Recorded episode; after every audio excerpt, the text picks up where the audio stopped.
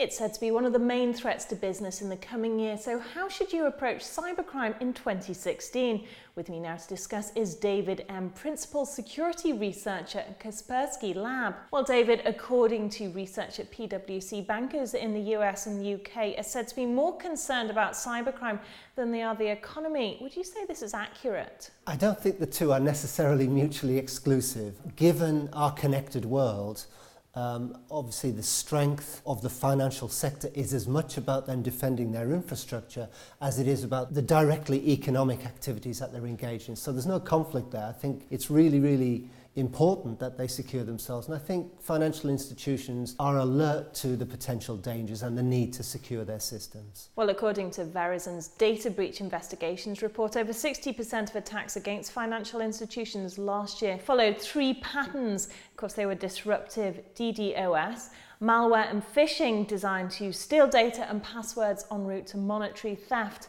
and web app attacks exploiting vulnerabilities and using stolen credentials to steal data.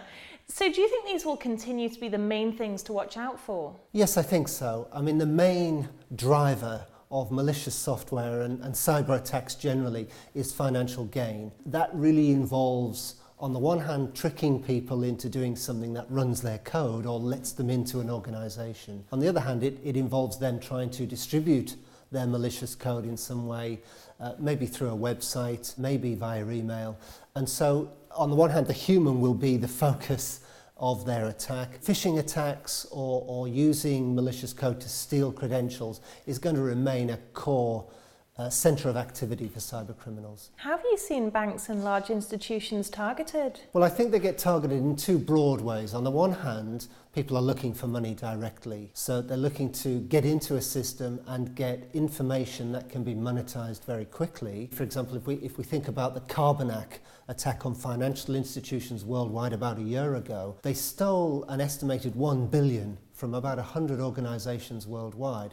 That was all about money. In many cases, they're also trying to identify sensitive information, confidential data that can then be sold on to others for a profit. And so it can be as much about gathering information as it can be about direct monetization. So, what would you say we've learned from cyber attacks of 2015? Every organization needs to realize that they're vulnerable and we've seen attacks on small and medium-sized organisations, but equally on some very large corporations too. I think the other side of this is that data is very, very valuable. And wherever that data is held, then that's a potential avenue of opportunity for cyber criminals.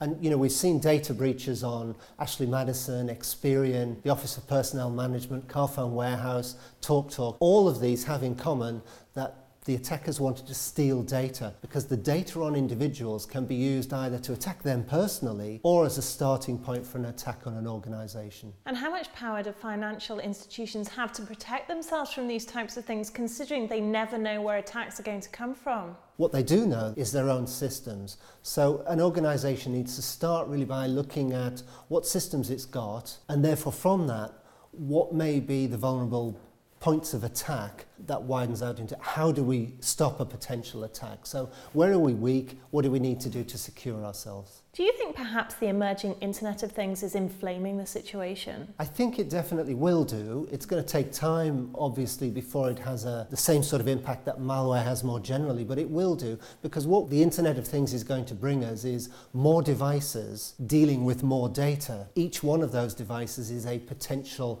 attack vector on top of what we have already traditional computing devices. And how much would you say cybercrime is an error of humans. The human aspect of security is, is critical. We see some sophisticated attacks, we see very, very basic phishing attacks aimed at individuals. But from top to bottom, in terms of sophistication, one of the starting points nearly every time is how do we trick somebody into divulging information that will then put them at risk or the organisation they work for? Defending an organisation must include trying to raise people's awareness about what the dangers are. So what steps can large organisations and people take to really cover themselves? I think the starting point has got to be an audit.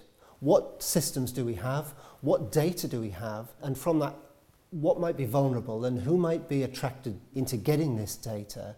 And that then leads an organisation into saying, well, what do we do to defend it? And that really means multi-layered defence, internet attacks, but also mail systems, data storage systems, encrypting data, Uh, so that if a, an attack is successful, people don't actually steal valuable information. Making sure that systems are patched. So when security updates come out for operating systems or for applications, those patches are implemented straight away to reduce the the window of opportunity for attackers. Well, finally, you mentioned awareness, and I think this was a major issue in 2015 because I think people just assumed that it wouldn't happen to them. But awareness has now been raised, so do you think perhaps we'll see less attacks in 2016? I don't think so. I think we will continue to see attacks in volume. There's always a trade off between security and convenience.